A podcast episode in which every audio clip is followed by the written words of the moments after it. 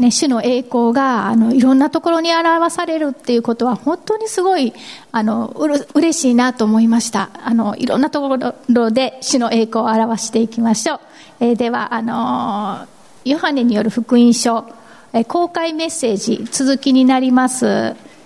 ー、一言祈りますね。イエス様感謝します。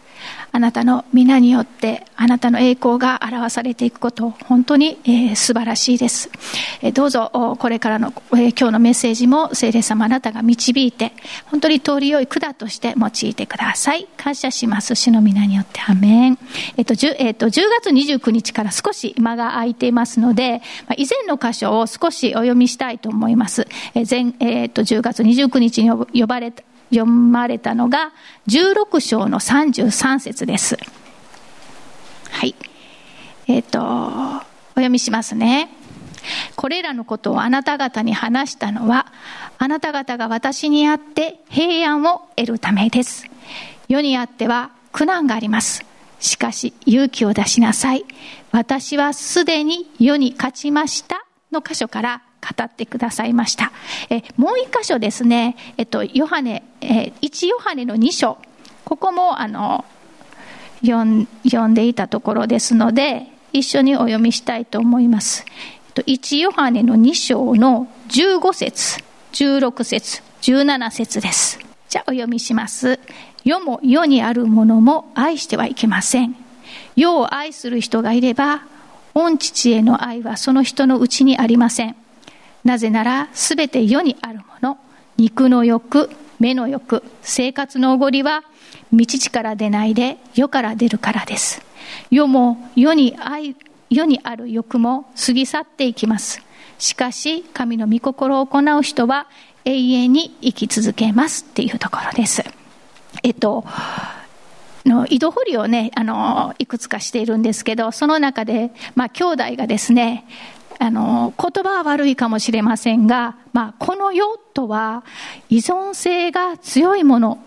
だと思うんですって言われたんです。ああ依存性が強いものか、この世って。あ確かに、まあ、タバコとか、まあ、お酒とかも、なかなかこう、やめたくても、こう、やめれないとか、まあ、抜け出せないものっていうのが、まあ、この世にあるなと思った時に、まあ、若い人たちだったらこう YouTube とかでももう何回もこう見る、まあ、習慣のようにまあ見ないと落ち着かないとか、まあ、そういったああよっていうのがあるんじゃないかなと思ったんです。で、まあ、そのことを、まあ、イエス様はよくご存知で、まあ、この世に苦難があっても、だからこそこう勇気を出してって、私は本当に世に勝ったよって、あの、言われているんじゃないかと思います。で、ノリさんが以前ですね、御言葉は人生のこう命綱って言った言葉、すごく思い出させていただきました。本当にこう世には苦難、困難があるけれども、こうこの御言葉のこの人生のこう命綱として決して離さないで、イエス様がね、勝利したように、私たちもこの世にあって勝利していきたい、行こうと思います。はい。じゃあ、あの、今日の箇所なんですけれども、今日お読みする箇所は、ヨハネによる福音書の17章の1節から10節のところです。え11節以降はですね、来週、アブ先生に、はい、バトンタッチさせていただきます。えっと、17章1節から10節えー、ここのイエス様の祈りなんですけれども、マタイの福音書の中でも、まあ、三条の水訓で主の祈りがあるんです。で、これも代表的なイエス様の祈り、主の祈りなんですけど、じゃあ17章のイエス様の祈りはっていうと、まあそれよりももっと長い、またイエス様のご自身のことであったり、弟子たちのこと、また将来のこと、また全ての生徒の教会のために、まあ切々たる気持ちで、まあ祈られているところです。はい。で、まあ、えっ、と、では、交互にね、読んでいきたいと思います。えー、私、一節読みますので、次二節お願いします。一節目。イエスはこれらのことを話してから、天を仰いで言われた。父よ、時が来ました。あなたの子があなたの栄光を表すようになるために、子に栄光を与えてください。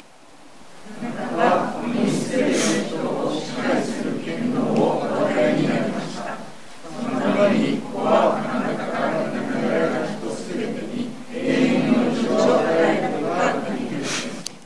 遠の命とは唯一の誠の神であられるあなたと、あなたのお使わしになったイエス・キリストを知ることです。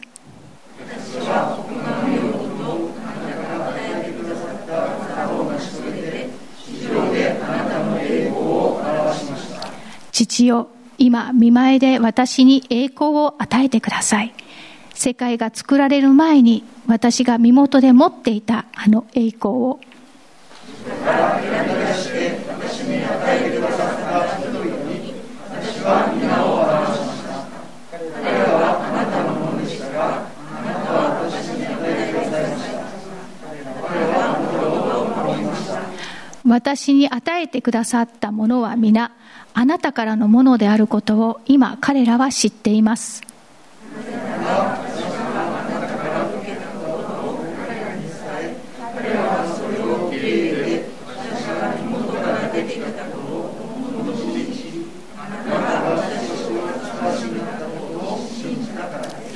彼らのためにお願いします。世のためではなく、私に与えてくださった人々のためにお願いします。彼らはあなたのものだからです。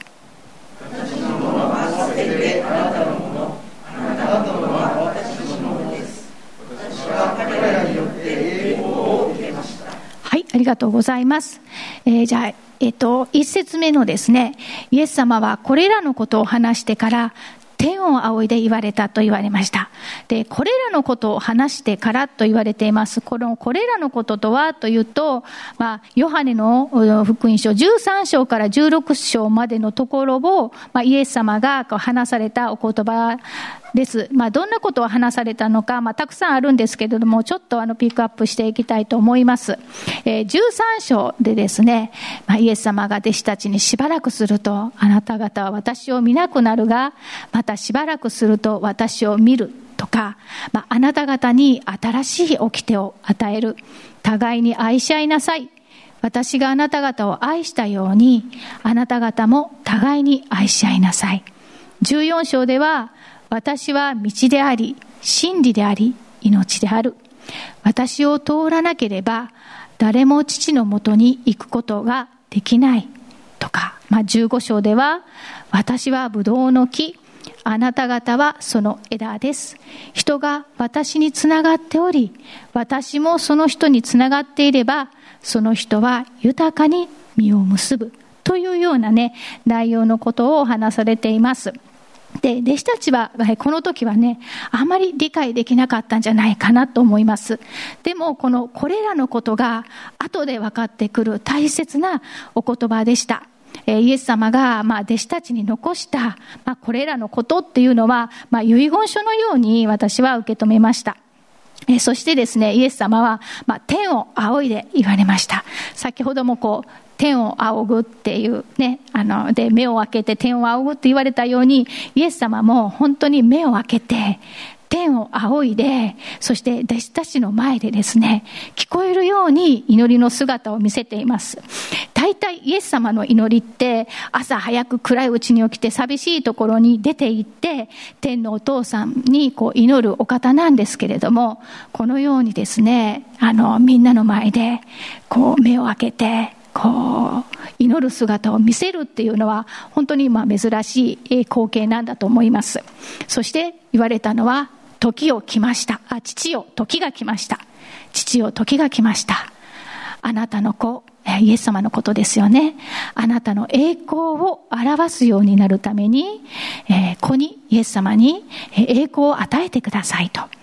で、この願いは、まあ、イエス様が地上での働き、もう十分、早く天のお父さんの御国に帰りたい、えそのような願った祈りでしょうか。そうではないですよね。えー、ご自分を十字架の上で、まあ、死に明け渡す。三日目に復活するあの栄光を私に与えてください。その時が来ました。まあ、そのような祈りをされています。そして二節目、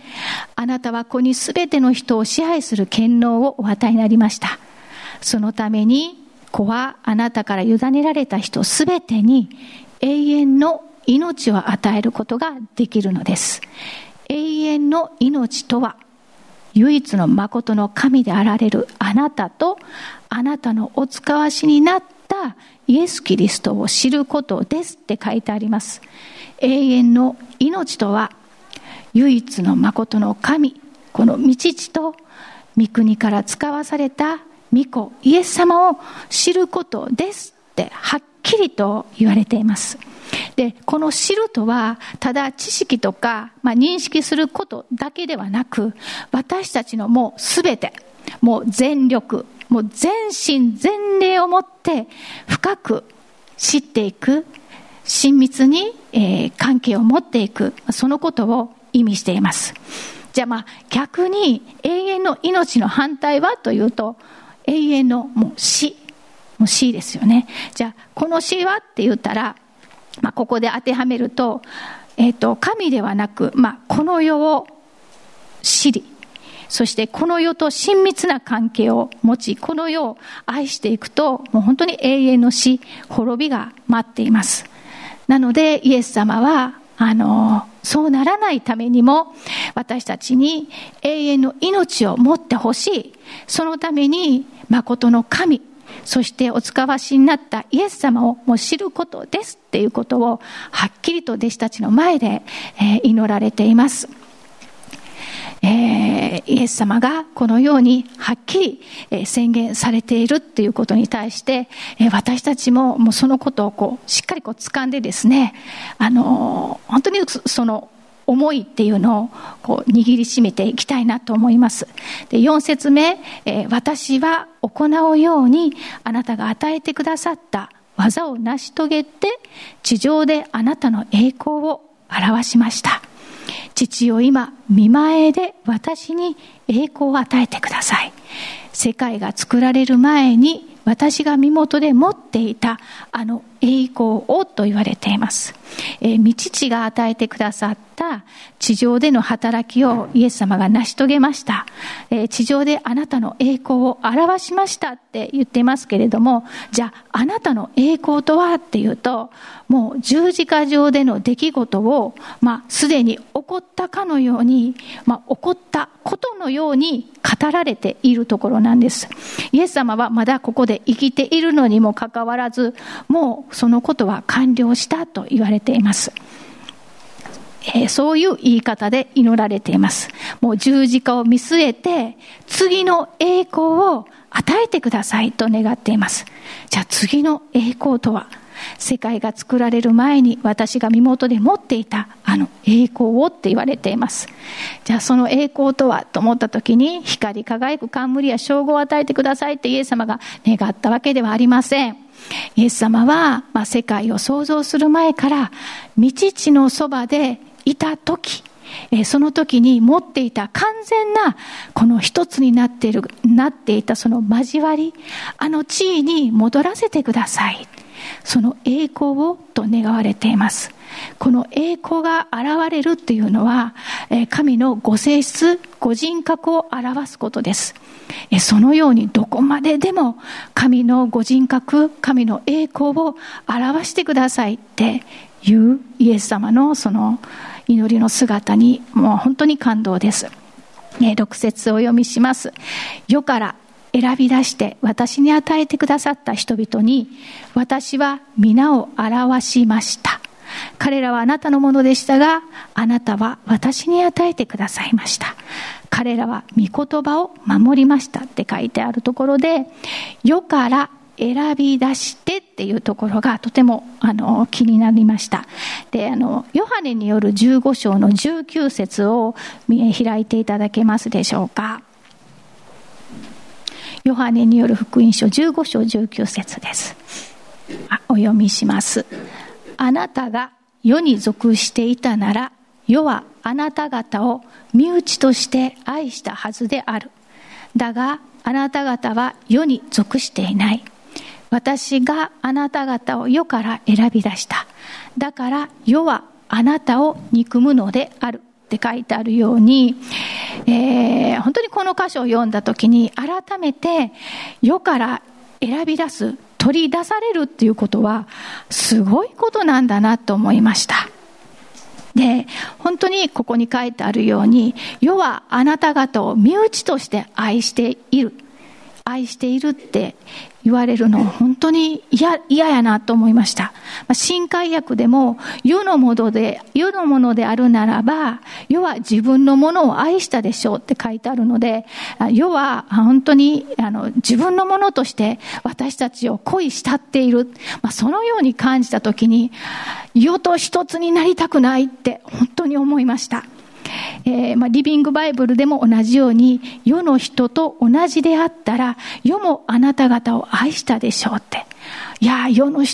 世っていうのは、この世はサタンの支配下です。このサタンに愛されるなんてとんでもないって思いました。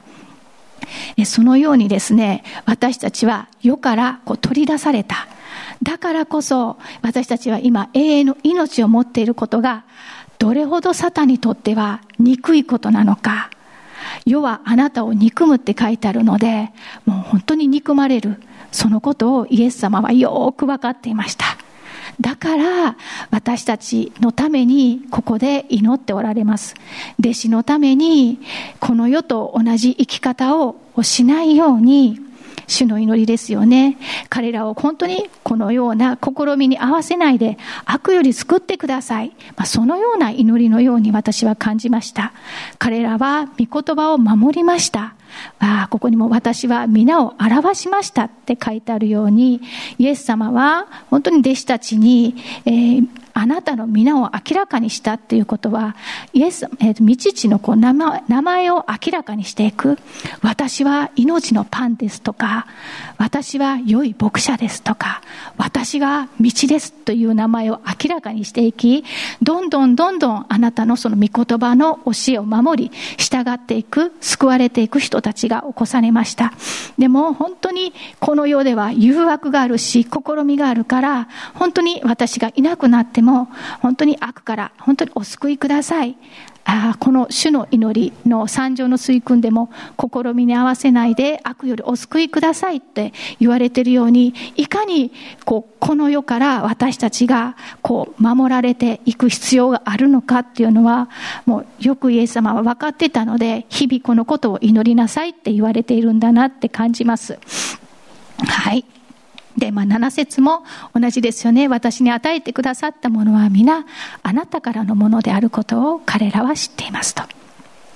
なぜなら私はあなたから受けた言葉を彼らに伝え、伝え、彼らはそれを受け入れて、私が身元から出てきたことを本当に知り、あなたが私に、私をお使わしになったことを信じたからです。と、本当に語られています。えー、9節、10節、えーお読みします。えー、彼らのためにお願いしますと。世のためではなく、私に与えてくださった人々のためにお願いします。彼らはあなたのものだからですって書いてあります。えー、ここで彼らのためにお願いしますって言われてます。弟子たちのためにお願いしますってイエス様が鳥なしの祈りをなされています。まあ、鳥なしの祈りとは、まあ、簡単に言うと、本当に他の人の代わりに祈ること、代弁者、仲介者の役割です。イエス様はもうこの先どうなるか分かっていました。イエス様は十字架にかかり、地上にはいなくなることをそしていなくなった時に弟子たちが途方に暮れて真理から離れないように道地との親密な関係を築き一つになることができるように願い取りなしの祈りをなされています私は私のものはすべてあなたのもの。あなたのものは私のものです。私は彼らによって栄光を受けましたと書いてあります。イエス様はこの後18章ではですね、弟子に裏切られていることがもう分かっていました。分かっているのにもかかわらず、このように、まあ、ご自身を無にして、取りなし祈ることができる、この姿は、本当にこう言葉にならないものがあります。はい。えーとですね、10節のこの先ほどお読みしたところなんですけど、巫女、あ御父は本当に弟子たちによって、えー、栄光を受けましたって書いてあるように、まあ、イエス様はもう弟子たちに最後に見せたこの模範の姿、まあ、ここに秘められている本質って何かなと思った時に、やっぱり巫女、えー、三上、御父と巫女の親密な交わりを通して一つになっていくこと、先ほども賛美で一つになること、それが神の栄光が表されるんだって書いていたように、もうそこまでして神様は私と本当に交わって一つになってほしいということを願われています。えなぜここまでして深い交わり、深い関係が大切なのでしょうか？ローマ書8章29節お開きください。ローマ書8章29節です。お読みします。ローマ書8章29節神は前もって知っておられた者たちを巫女の似姿に似たものにしようとあらかじめ定められました。巫女の似姿に似たものにしようとあらかじめ定められましたと書いてます。はい。もう天のお父さん、道地の最大の願いです。私たちがイエス様の似姿になるようになることなんです。似姿になることによって、道地は、天のお父様は、あ栄光を受けることになるのです。栄光とは、神のご人格が表される。栄光が受ける。栄光が現れる。えー、私たちのようなものがとか、こんなものがとか思うかもしれませんが、もうあなたを神の似姿に似たものにしようと定めたって書いています。もう定められているんです。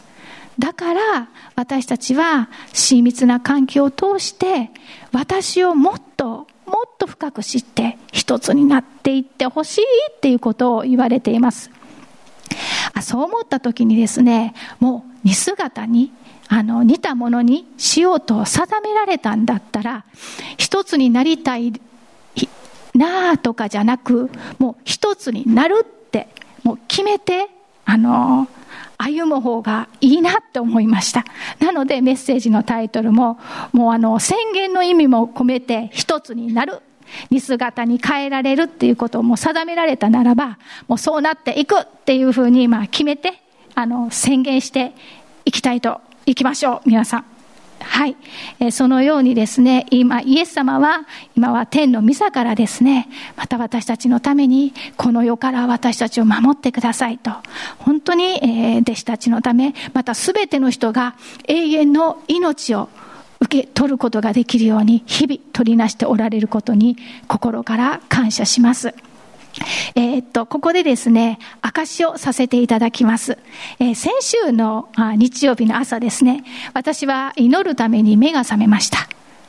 目は覚めたんです。しかし、起き上がったつもりです。起き上がったつもりでいて、なんと私は起きれずに寝坊したんです。わあ、イエス様。祈ることの促しが来てたのに寝坊してしまって本当にごめんなさいって悔い改めました。えー、イエス様は何と言われたでしょうかバカモンっていうお方でしょうかまあそんな言葉はおっしゃいませんでした。イエス様が語られたのは、今日は記念日となりますって言われたんです。えー、記念日？私たちの結婚記念日やったっけ？とか、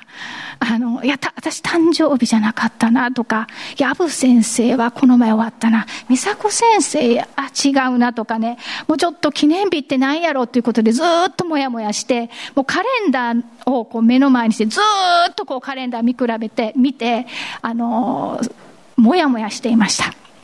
でですね、まあ、その中で、まあ、礼拝に行って、まあ、賛美で挨拶する時間にですね、まあ、ドナさんのお母さん、あの、次江さん、次ちゃんと呼んでいますけれども、まあ、前に座られていたので、挨拶して握手した時に、もう満面の笑みを見た瞬間、もしかして記念日って、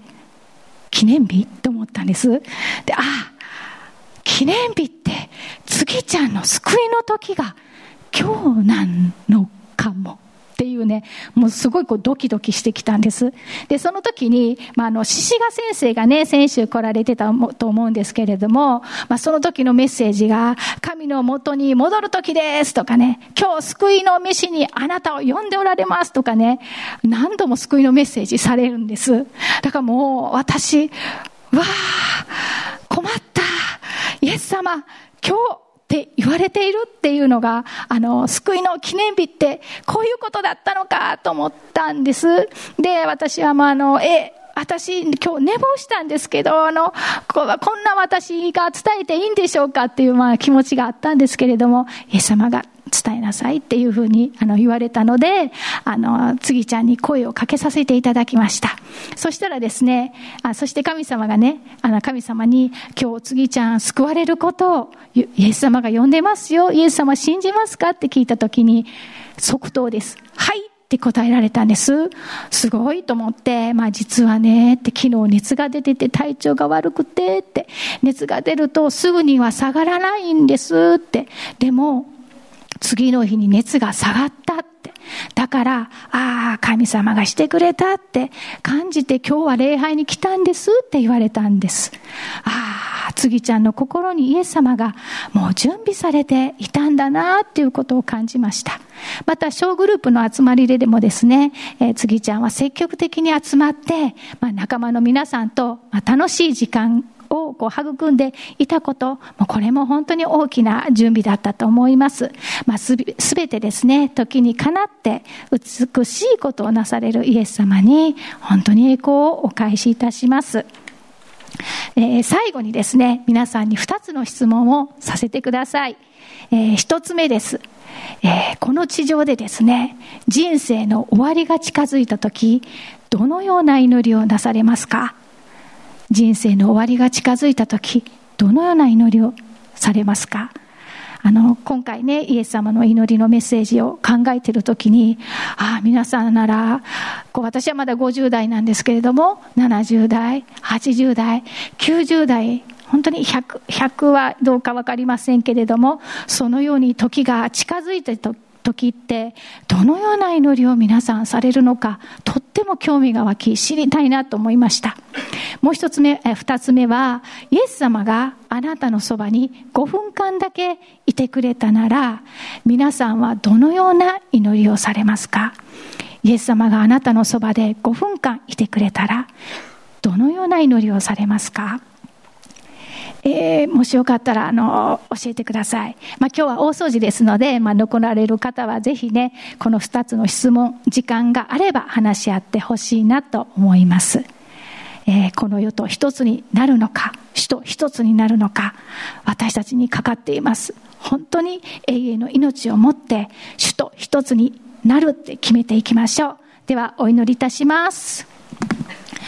愛する天のお父様、感謝します。